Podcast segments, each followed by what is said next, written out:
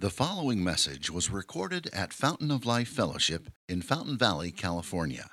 For more information, visit www.folfcrc.com. Now, among those who went up to worship at the feast were some Greeks. So those who came up to Philip, who was from Bethsaida in Galilee, and asked him, Sir, we wish to see Jesus. Philip went and told Andrew. Andrew and Philip went and told Jesus. And Jesus answered them, The hour has come for the Son of Man to be glorified. Truly, truly, I say to you, unless a grain of wheat falls into the ground and dies, it remains alone. But if it dies, it bears much fruit. Whoever loves his life loses it, and whoever hates his life in this world will keep it for eternal life. If anyone serves me, he must follow me, and where I am, there you will be my disciple there will my servant be also. If anyone serves me, the Father will honor him. Now is my soul troubled. What shall I say? Father, save me from this hour. But for this purpose I have come to this hour. Father, glorify your name. Then a voice came from heaven I have glorified it, and I will glorify it again. The crowd that stood there heard it and said to one another that it had thundered. Others said, An angel has spoken to him. Jesus answered, The voice has come for your sake, not mine. Now, the judgment of this world, now is the judgment of this world. Now will the ruler of this world be cast out. And I, when I am lifted up from the earth, will draw all people to myself. He said this to show by what kind of death he was going to die. This is the word of the Lord.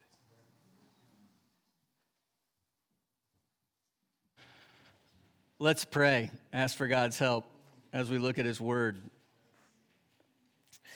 Heavenly Father, uh, what can we say about who you are? You're the Father of glory. And not a one of us um, can fully deal with or appreciate your holiness or how glorious you are.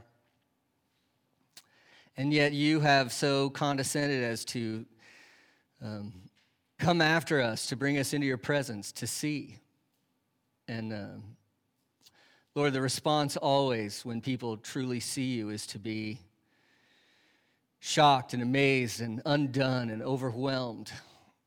And um, so we pray that as we look at your word now, your Holy Spirit would visit us and do again what you're always doing reveal yourself to us, open our eyes uh, show our hearts who you are, and let us be affected as we ought to be. And so we look to you to do this. We want to have an interaction with the living God as we look at his word. Lord, help me, please, to teach this faithfully and clearly. Um, so flawed, I need your help. But Lord, uh, please, please do this now. Show us who you are. Show us what you've done. In Jesus' name we pray it. Amen. Do you ever have the fear that you're wasting your life? That um, you've got this much time and you're not making the most of it? You don't have the legacy you kind of dreamed up when you were young? You don't have the satisfaction you were hoping for? Slipping through your fingers like oil. How could we know we're making the most of the life we've been given? How could we know? Is there anything out there that's worth everything? And have you found it? You know, there's so many voices, right, talking to us about what to live for. There's so many influences telling us if you just did this or had that, that's what's worth living for. You'll be told, live for yourself. That's what life's all about. You'll be told uh, live for comfort, for leisure, for the ability to be free or travel or validate yourself. Anyway, all these voices, it raises the question who can you trust for things like these? How, how could you know how to answer the question? Is there anything worth everything? How can you know you're not wasting your life? Well, part of that is why we have a mission statement here at Fountain of Life. And if you're new with us today, we've been working through that mission statement the last few weeks, and today we're going to finish up. So I'd like to remind you of the mission statement again. Hopefully, uh, if you're a member here or you're a regular, it's sinking in a little bit. You can remember it on your own, but let's look at it again together. Grounded in the gospel, we gather to grow in, in the gospel and scatter to spread the gospel for the glory of God. So we remember there's one main thing we want to emphasize. Did you see a repeated word? the gospel. What is that? It's the, it's the wonderful news. It's the good news of the person and work of Jesus as found in the New Testament. It's who he is and what he's done. That's the good news. Nothing better than this. And everything flows out of that. We want to be grounded in the gospel. So when I think of that, if you come here for very long, I want your heart to find all its deepest needs in Jesus your righteousness, your forgiveness, your joy, your peace, your identity. I want you to be anchored to him for who you are in relationship to God, for how you see yourself, grounded right there. Then, as a result of that, we want to gather to grow in Him. For those who know Christ, we have work to do, right? I, want to know Him more. I want to be changed more to be more like Him. And a main way we do that is we get together. Why are we a church? We want to see more of Jesus. We want to grow in Jesus. We gather to grow in the gospel. Then, third, what should happen when you leave church, when we scatter from here? We want to scatter to spread the gospel. We want others to know and see Jesus through our lives. So if you missed uh, those messages, it'd be great if you wanted to catch up, check them out on the website, the first section of our mission. Today we're trying to unpack this last phrase for the glory of God. I realize that phrase can sometimes feel like it belongs in a theological museum. For the glory of God. Yeah, right, for the glory of God. Um, I guess it's important, but I don't really know what it means. It can feel that way sometimes. Or do you, do you feel excited when you hear that phrase, for the glory of God? Does your heart go, yes? Or are you kind of, is that just the tag? It's like at the end of the prayer. Name Jesus, amen. What are we supposed to do with this? This is the one thing that's worth everything. This is not just a tag on to the end of the mission to make it theologically acceptable. As we're going to see today, the glory of God is at the heart of the mission. So, I've told you, uh, we want to emphasize the gospel, the person of who Jesus is and what he's done. So, this morning, we're going to look at this amazing moment in John chapter 12. And there's kind of a tipping point moment for Jesus a little bit of background. Um, as you read through the Gospel of John, John's account of Jesus' life, by the time you get to chapter 12, his popularity is as high as it's ever been. And masses of people who've come to Jerusalem for Passover have just welcomed him as the delivering king. They're putting their robes down, they're waving palm branches, and that means you're the one who's going to save us. And they're hoping, they're wondering if he's going to militarily, politically, save them from Rome. His popularity is as high as it's ever been, but also the tension's as high as it's ever been. The religious leaders and now even the temple priests, they're scheming together. They want to kill him. They're dedicated to killing him. All that's happened in the Gospel of John. And then this first verse we're encountering today, Jesus' disciples give him this report that Greeks are coming and saying, Hey, we want to see Jesus.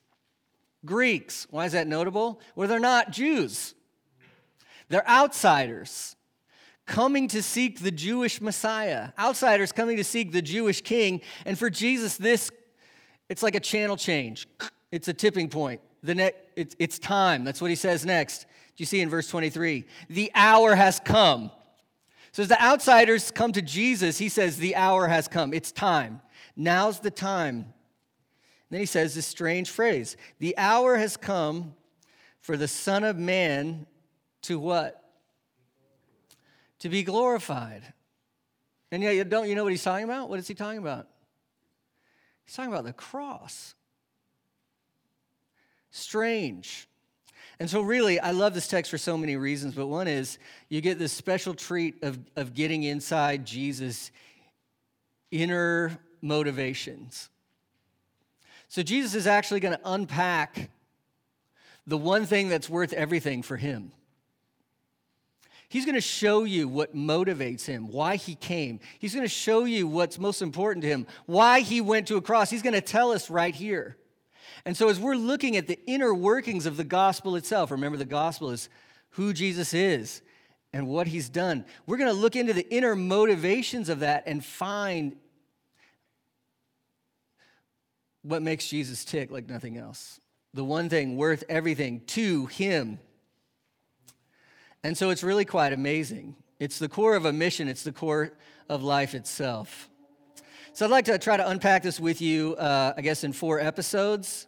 We're talking about glory, to the glory of God. So I want to start a little bit with just what, do, what is glory? What does that mean? Then, second, I want to show you how the gospel shows you the pattern of glory. There's a way glory expresses itself. After the pattern of glory, we're going to look at the essence of glory. It's kind of as high as we can get into this. And then finally, uh, after the gospel shows us the pattern of glory and the essence of glory, the gospel lets us see and share the glory.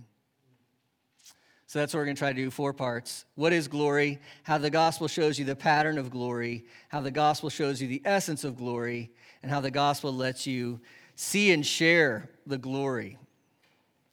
Uh, so, are you ready? This is work. You ready? Here we go. It's good work. First of all, what is glory? It's not, it's not like a street corner word for most of us that we're using often. Uh, if you look at the Hebrew and Greek words used for this idea, I think we can come up with three emphases for this word and what it means. Number one, it means heavy. Glory means heavy, deeply influential, deeply valuable, something deeply worthy of respect, something serious, something that makes all the difference, something that you wouldn't want to toy with, something that you wouldn't want to take lightly. It, uh, it, it dominates everything. It's heavy. But it's not just heavy, it's also beautiful. So the word glory has in it majesty or radiance or light. It's, uh, it's captivating, um, it's desirable, which is why I think it's accurate to say glory is this awesome, heavy beauty. Awesome. You have both a fear of it and a hunger for it. It terrifies you a little bit, but it's irresistible. Awesome, heavy beauty. So serious, but so amazing. So terrifying, but so satisfying. You want to run, but you can't. It's glorious. Having said that, I want to ask this question What does it mean to glorify something then? How do you glorify something? So the, the, uh, the noun, glory, awesome, heavy beauty. What's it mean to glorify? To glorify is to express how you value something with your life. So you glorify something in your affections, what you love and ponder and meditate on and think about and hope for. You're glorifying something. You glorify something in your mind, what you're dwelling on, meditating on. You glorify something with your mouth, what you're talking about. You want to tell people about this. You want to share the news. You glorify something with your lifestyle, you, you pursue it. What you glorify the most is like the sun in your solar system. You're revolving around it. It's the awesome, heavy beauty of your life. So I, I think it's important to note that the idea of glorifying something is not just some abstract theological term far away. This is your everyday life. This is how you feel every day. This is what you live for every day. The question is not if you glorify something, the question is what you're glorifying all the time. So I'll ask you what is the sun in your solar system? What do you love the most? What, is your, what do you catch your mind wandering towards? What do you catch your heart being thrilled by? What do you catch captivating your attention? And if somebody was to look at your life, your time spent, your checkbook, your passions, what would they say about you? What would they say is the sun in your solar system? Because again, the question isn't if you're glorifying something, it's what you're glorifying.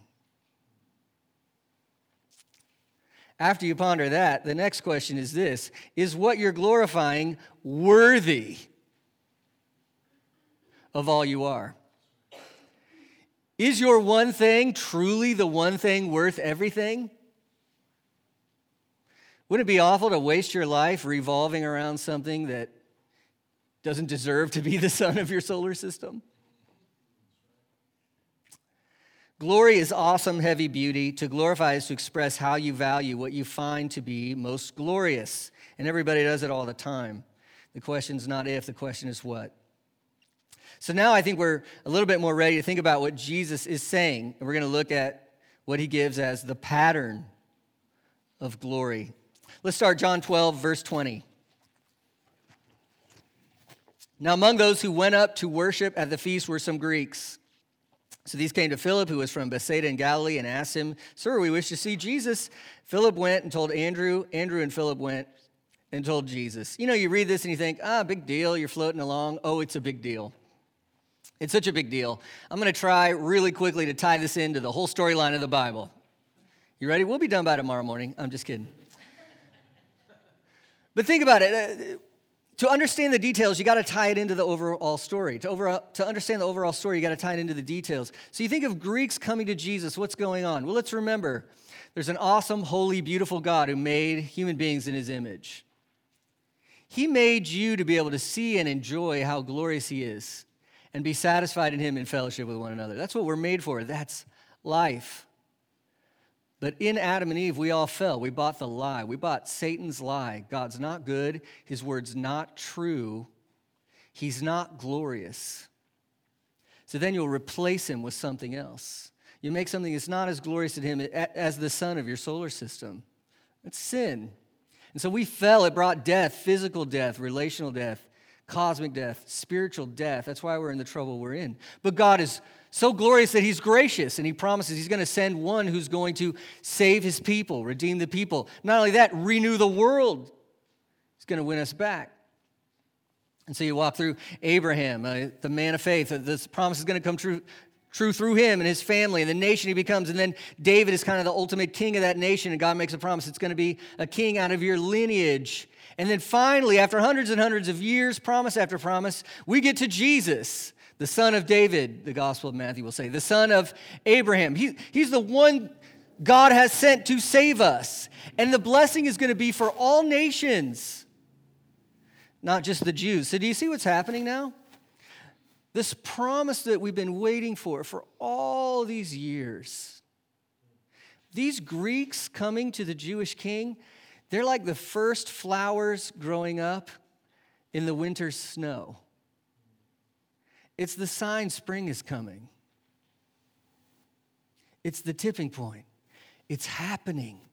It's working. That's why it's so significant for Jesus, because he says immediately, The hour has come. It's time. The hour has come for the Son of Man to be glorified. Now, this is mind blowing, and back then it would have been almost too much to accept. It was for his audience. He's going to be glorified on a cross. How is that even conceivably possible? Because you realize the cross is the ultimate deglorifier. That's what the cross does. The, the Romans said, We will deglorify you. Remember awesome, heavy beauty? On the cross, we're going to strip you naked, rip you to shreds, and let you hang there in front of everyone while we make fun of you. You're not awesome.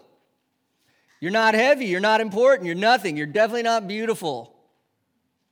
The cross is the ultimate deglorifier. How can Jesus say that he's going to be glorified on a cross? It's almost impossible to believe. Well, it's very important to realize here that Jesus is not going to the cross because he's being forced into it somehow. Is it true the religious leaders hated him and wanted him crucified? Sure. Is it true that Pilate would follow through for political expediency? Sure, but those aren't really the controlling factors. Look at what Jesus said in John 10 17 to 18. For this reason, the Father loves me because I what? I lay down my life that I may take it up again. And this next line I love. Who takes Jesus' life from him? No one. No one takes it from me. I lay it down of my own accord. So, so ponder this. Jesus is going to the cross on purpose, right? The next question, so important why? What would motivate someone to go to a cross on purpose? Wouldn't you have to accept that this is an incredibly powerful motivator? Do you want anything that badly? Jesus does. And so you're opening into what he loves and what he wants in such an incredible way. You're seeing his one thing that is worth everything. So we're going to see what Jesus lived for, but first, look at the look at what he gives us first. It's a pattern of glory. Because how do we know it's a pattern of glory? What do you say? Now's the time for the Son of Man to be glorified. And here's this pattern. So watch. Verse 24 to 26. Truly, truly, I say to you, unless a grain of wheat falls into the earth and dies, it remains alone. If it dies, it bears much fruit. Let's think, let's think that out a little bit.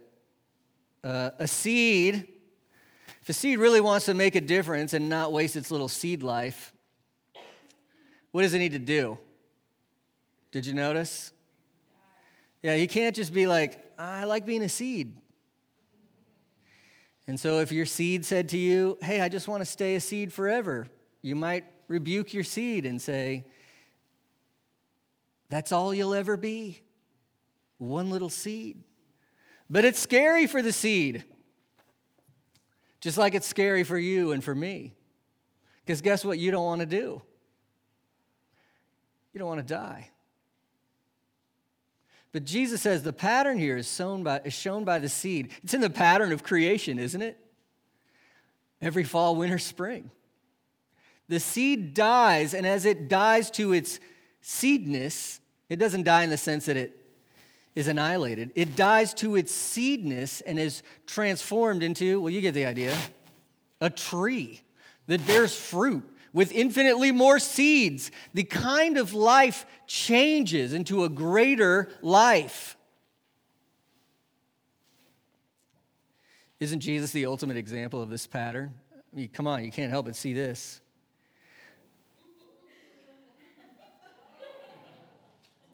Wow. Yeah. I'm going to turn down the glory for a moment. Okay. Somebody really liked that last line. Just unplug it, yeah.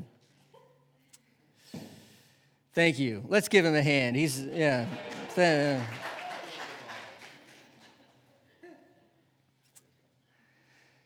So we're thinking of Jesus as the seed. Think of, think of how he's the ultimate in this example. Read it in Philippians 2 later on. From the highest of the heights he came as the eternal Son of God and sank to the lowest of the low, death on a cross.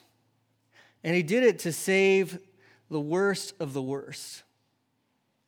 And then he rose from the dead to bring a humongous harvest of people he saves.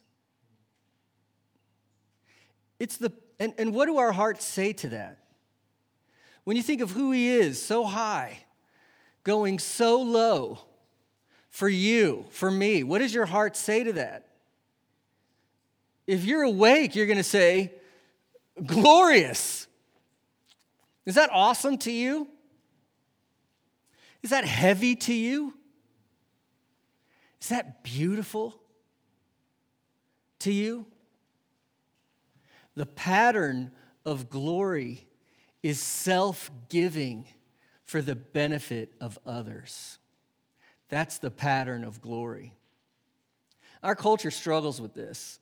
It really does. So every September 11th, we're going to praise the first responders, firemen and police officers. Why? Why are we going to praise them? They gave themselves up for others. What is that? That's glorious. That's what that is. And it's in all our best stories. Pay attention, watch the movies. Every good story, it's resolved by this some, some person giving up her interests for the sake of others. So, in one sense, we know this, it's the pattern of glory, and yet we're so confused because what else does your culture tell you? Who should you live for? Yourself. What feelings should you follow? Your feelings. Whose comfort should you go after? Your comfort. Whose legacy should you build? Your legacy. Do you see the contradiction here? Which one is it? Is it self giving or self building? Which one is it? And so we're, we're tempted, we're in tension. But Jesus makes it plain, he makes it clear. The pattern of glory is self giving for others. You die to yourself and you will live in a way you never imagined. And it will be glorious. Awesome. Heavy beautiful. This is the song of every Christian heart. Look what John will later write in the book of Revelation, Revelation 5 9 to 10. They sang a new song, saying, what's that next word? Worthy. You see? Who deserves to be the son of your solar system? Jesus. Worthy are you to take the scroll and open its seals. That means you're worthy to be in charge of everything. You're the answer to the needs and questions of all history. It continues. Worthy are you to take the scroll and open the seals, for you were what? Slain. Did you see that? What's most glorious? The seed that dies. You were slain, and by your blood you ransomed people for God from every tribe and language and people and nation, and you've made them a kingdom and priests to our God, and they shall reign on the earth. Do you see Jesus' incredible love and grace for you and for me? And the pattern of his glory in giving himself up for others. And the heart that believes can only say, What? Glorious. What do we say? Worthy. That's the pattern of glory. Glory is awesome, heavy beauty. The pattern of glory is self giving for others, but we can go deeper, and we're going to. Why is self giving for others the pattern of true glory? Why? Now we get to see some of the essence of glory. Now, look at this. I hope this blows your mind as much as it does mine. Jesus is thinking of the cross. Now look at verse 27. Now is my soul troubled. And what shall I say? Now pause. Um, my soul gets troubled when I have to go to the orthodontist. what makes you afraid? What makes you say, Get me out of this? I can't fathom existing if I knew I was going to a cross tomorrow. I'd be on the fetal position, uh, on the floor in the corner, sucking my. How do you, how do you function, knowing that's what's coming? Yeah, his soul's troubled, but he's not even just thinking of the torment of the cross, which would be enough. He's thinking of taking upon the separation from his father and his father's eternal wrath. If there was ever something to, to make you cringe or run the other way, it would be this and so to listen to Jesus here, now is my soul troubled. What shall I say? Father, save me from this hour? No. What's his next line? For this purpose I've come to this hour. He came for this. He came for this. Why? You would never expect the next line. So, just to build this up again, we're asking, why is Jesus going to the cross? It's not because he's forced to it, he's choosing it on purpose. What is his motivation? Why would he do such a thing? How would you answer that? Look at how he answers it in verse 28. Father, what's the next phrase? Glorify your name.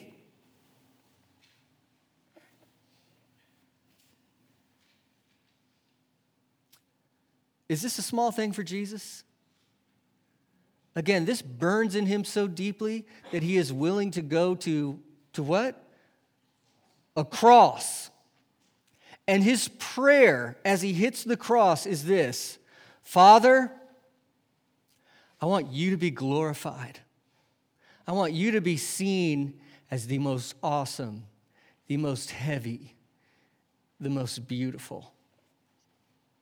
You almost expect the father to say, Simmer down, son.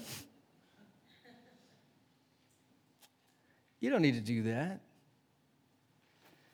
You don't need to go to the cross for my glory. Look at the Father's answer to this prayer Father, glorify your name. Then a voice came from heaven I have glorified it, and I will glorify it. Do you understand? What is the Father in heaven always doing? He is glorifying his own name. He is showing how he is awesome, heavy beauty. And what is the Son's desire? That the Father would keep doing this, and that the Son would show this to the point of a cross. You can't put into words how much the Son loves his Father's glory. Let's ask this question now How does the cross glorify the Father? How does this work? How could Jesus do this? Look at Romans 3:23. You've heard this before, but maybe it'll ring out to you in a new way. Romans 3:23. What's the second word there? It's really important. For all. And in the Greek, that word means? That's right. All. So does that include me? Yeah. And you? Uh huh. All have sinned. Okay, I made a mistake once. No. All have sinned and what? Fall short of the glory of God. We get to unpack the heart of sin here. Why did you lie? Why did you lust? Why are you prideful? Why? It's because God and His Word were not valuable to you, not enough for you. Your heart said, Nothing awesome here, nothing heavy here, nothing beautiful here. Some counterfeit God who is not glorious was better to you than the true and living glorious God. Do you see that? Sin is deglorifying God. That's what it is. And so Jesus in his cross is showing you the Father's glory by exposing what denying the Father's glory deserves. You see that? He's showing you the Father's glory by exposing and revealing on the cross how valuable the Father's glory is, as he shows you what denying the Father's glory deserves. That's how he's glorifying his Father. Think about justice, right? A just penalty is based on the value of the thing sinned against. Wouldn't you agree? Uh, steal a TV, one kind of punishment. Murder someone should be a different kind of punishment, right? Why? Because the TV is not as glorious as the human life, it's not as valuable. So the punishment shouldn't be as severe, right? Obviously, that's justice. Oh, but what did you sin against in that little sin?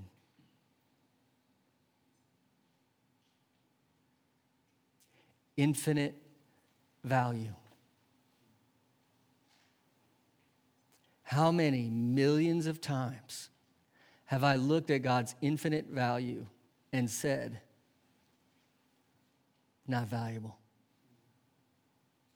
And each one of those deserves an infinite punishment. I'm terrified of the idea of hell. I'm not in love with the idea of hell.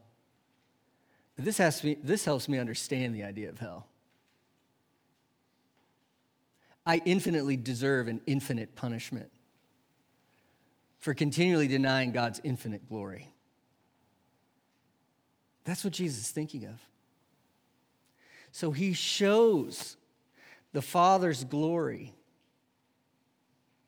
by taking on himself such a punishment that exposes to us what denying the Father's glory deserves.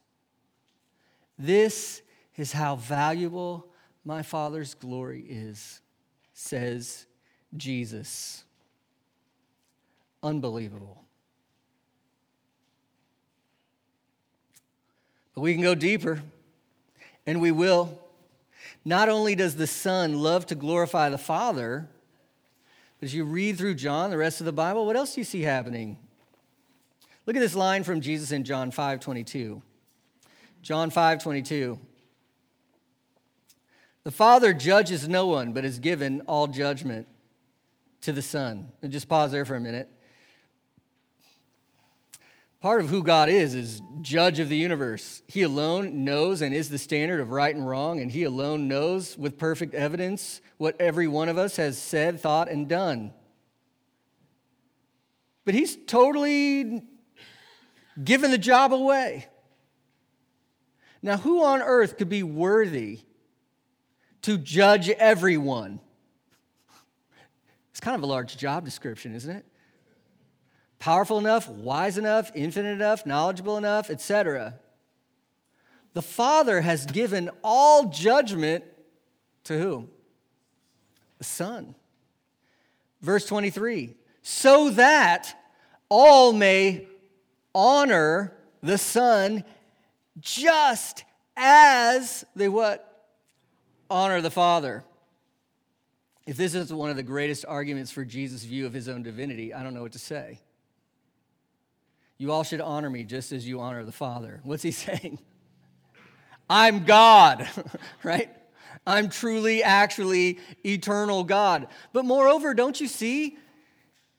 In the life of the triune God, you don't just have Jesus burning with the desire to glorify his Father, you have the Father burning with the desire to do what?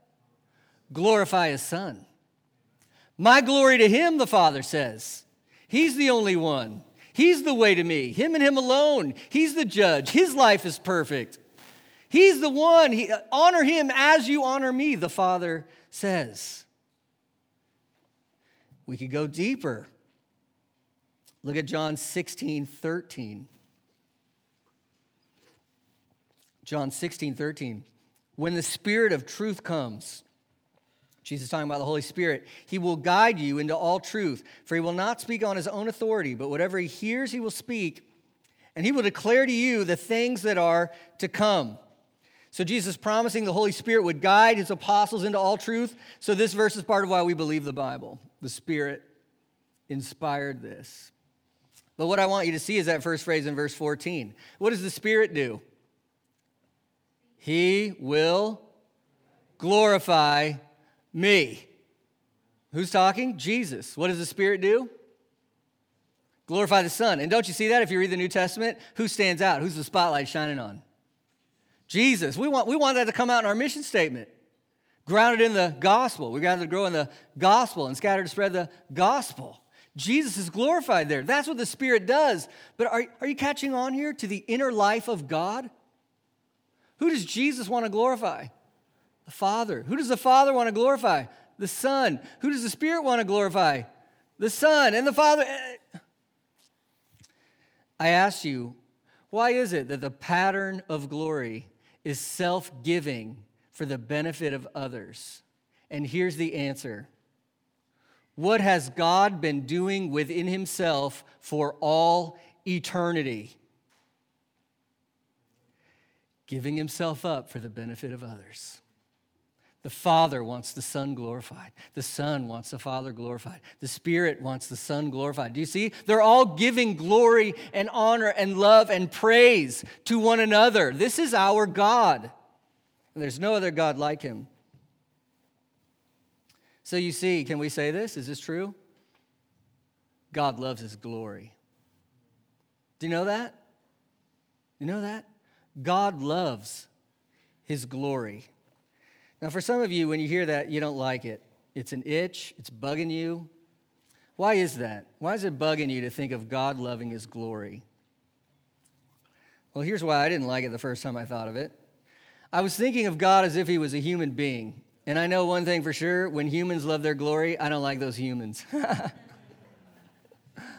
think of the cockiest person you know, right? And think of your response to that person. Anybody who says, Hey, behold my glory, you're thinking, We've seen it. It's not glorious. And yet, by the way, don't we keep glorifying ourselves all the time? Why, why are we doing that? So we don't like when we think of God loving his glory. That's because we're thinking of him as if he were a human. If I glorify myself to you, it's a lie. I'm not that awesome. I'm not worthy to be the sun in your solar system. I can't satisfy anyone or deliver anyone. But God is not like that. What is God like? He's perfect. He's righteous. He's beautiful. He is in himself glorious. It would be unloving and unrighteous for God not to glorify himself because he is actually truly glorious. He must love his own glory the most because it is that which must be loved the most. It's that which is worthy to be loved the most. If he values what is good, he must, he must value himself above all because only he is truly good. So this humbles us deeply, but it also sets us free. Let me give you one example why. Look at Psalm 79 9. We don't know how to pray like this, but we're going to get taught. Psalm 79 9. Help us, O God of our salvation. Then look at the request in the second line Deliver us and atone for our sins. You ever ask God for this? Help me, save me, deliver me, forgive me. You ever ask God for that? Yeah. What would you use to motivate God to do that? God, forgive me. Why? Because I deserve it? Ah. Help me, God. Why? Because I am always faithful to you. If the ground of God's love for you is in you, you will never be loved. If, if the ground of his faithfulness to you is your faithfulness or your goodness. There's no ground.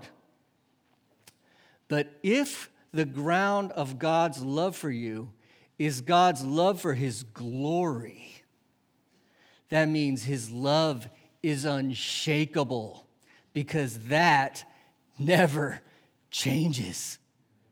Look here. Help us, O God of our salvation. Why? For the glory of your name. For your own glory, save me. You love your glory. You should love your glory. I trust in you. I belong to you according to your promises. So, for your glory, help me out. And what does God say? Sure. I'm down. I'm in. Deliver us and atone for our sins. Why? For your name's sake. Or we could pray even better. Your son went to the cross for your glory. And on that cross, he paid for my sins. Forgive me based upon what he's done. And what will the Father say every time? Forgiven. God's love for his glory is the ground, the foundation of his love for us. The essence of glory is the triune God who is glorious and loves his own glory. And the reason we have the pattern of glory as being self giving for the benefit of others is because that is who God is. We're going to study 1 John in a couple of weeks, and we're going to see the line that says, God is love. And the ultimate reason God is love is not because he loves his creation. Do you understand that? That would mean before his creation, he was not loving. That would mean that he would need his creation to finally be everything he wanted to be. And that means he's not glorious. Oh no, God has always eternally been love before he created. And why is that? Because the Father loves the Son, and the Son loves the Father, and the Spirit is the person of their love. God is glorious. The gospel shows us that. So, what have we seen so far? Glory is awesome, heavy beauty. The pattern of glory is self giving for the benefit of others. The essence of glory is the glorious triune God who loves his glory. Now we want to see how the gospel shares the glory. Verse 31, Jesus says, Now's the judgment of this world. How's the cross judge the world?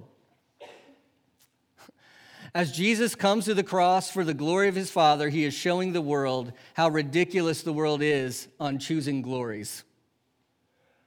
Jesus is showing the world and saying, Your glory choices are wrong. You don't see it. You don't see what's there. You don't see the Father's glory. And so the question for you is, and I, do you see a different glory on the cross now? Do you see something better than the glories of this world? Is he opening your eyes? Second, Jesus says, the ruler of this world will be cast out. Who's that? That's Satan. And what's his big deal for you?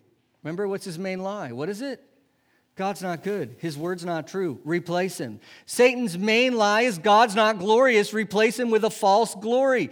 And now, through the cross, the ruler of this world is cast out, and people will be saved from his deception to see and share. Moreover, through the cross and through faith in Jesus, you can be saved from God being glorified on you in wrath because Jesus took God's wrath in your place. And you can be saved too. Well, look at this Ephesians 1 6, a great summary of what it feels like to be saved by the glorious cross. Ephesians 1 6, our hearts live to the what? To the praise of his glorious grace, which he has blessed us in who? The beloved. His beloved Son wore our sins for us. And as we turn to Him, we're set free from this addiction to false glories, to see the real thing, to see His glorious grace, love we don't deserve. And that's really the heights of God's glory. The heights of, of your salvation is for you to taste the immense grace of God for you in Christ, that it bubbles out of you in praise. And you know what praise is? It's the expression of joy at something beautiful. You've seen glory. Read Romans 5 later. Read the beginning of Romans 5. The Christian life now is we rejoice in hope of what? You remember? The glory of God. Look at Jesus' prayer in John 17. John 17, 24. This is Jesus praying for his people. He's praying for you. He's praying for me. It's an expression of Jesus' love for you. John 17, 24. Father, I desire that they also, whom you have given me, may what? What's his first request? May be with me where I am. How'd you get that ticket to get in that room? It's the cross. And then the second thing, what does he pray that you'd be able to do? To see my glory. No one else can talk like this. Would you guys like to come over to see my glory? No. Okay? Jesus prays out of his love for you that you would be able to do what? See his glory the glory that the Father gave him because he loved him before the foundation of the world. Do you see? Do you see the pattern of glory? The Father blessing and glorifying the Son, and the Son through his cross bringing you in to see and share the glory, despite the reality that you've trampled on it so many times because of what he's done on the cross. The gospel invites us in to see and share it. He is ours as we repent of our sin and trust in Jesus' life, death, and resurrection on our behalf. That takes us back up to the pattern. Look at chapter 12, 25 to 26, one more time. This is the result of what happens when you see God's glory through Jesus' cross. 25. Whoever loves his life what? Why would you be like that seed and die? Because you love your life. Because you want to live. Do you want to live? Remember that question I asked you in the beginning? How do you know you're really living for something? How do you know you found the one thing that's everything? It's this if you love your life, lose it. If you hate your life in this world for Jesus' sake, you'll keep it for what? Eternal life. If anyone serves me, he must follow me. Follow him in that pattern of glory. Where I am, my servant will be also. And then here's the kicker if anyone serves me, what? The Father will honor him. Will you imagine this for a moment? We've seen the pattern of glory, giving yourself up for the benefit of others. We've seen the essence of glory. This is the triune God. The Son glorifies the Father, the Father glorifies the Son. But now Jesus is inviting you in through faith in what He's done in the cross. You can see God's glory and you will see God's glory. And so He invites you to walk with Him on the pattern, the pattern of glory, where you give your life up for the benefit of God and others so that you will truly live. And then on that last day, when you stand before the Father, what will He do to you? He will honor you. And what will you do when the Father, the glorious Father, honors you? I don't know. Melt like ice cream in the sun? I mean, I don't know. How do you handle that? But will you, will you be happy? Will you be satisfied? Will you think, that was living? You will.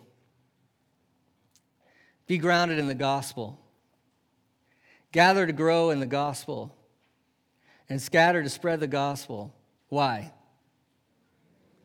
For the glory of God. Let's pray.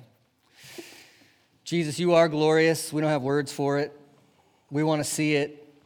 We glorify you for what you did on the cross for us. We glorify you, triune God, for who you are a self giving, other praising God. Forgive us of our sins, Lord, how many times we've treated you like boring, like nothing, like less than beautiful. Thank you for the cross where Jesus glorified you by paying for our sins and loving us so deeply.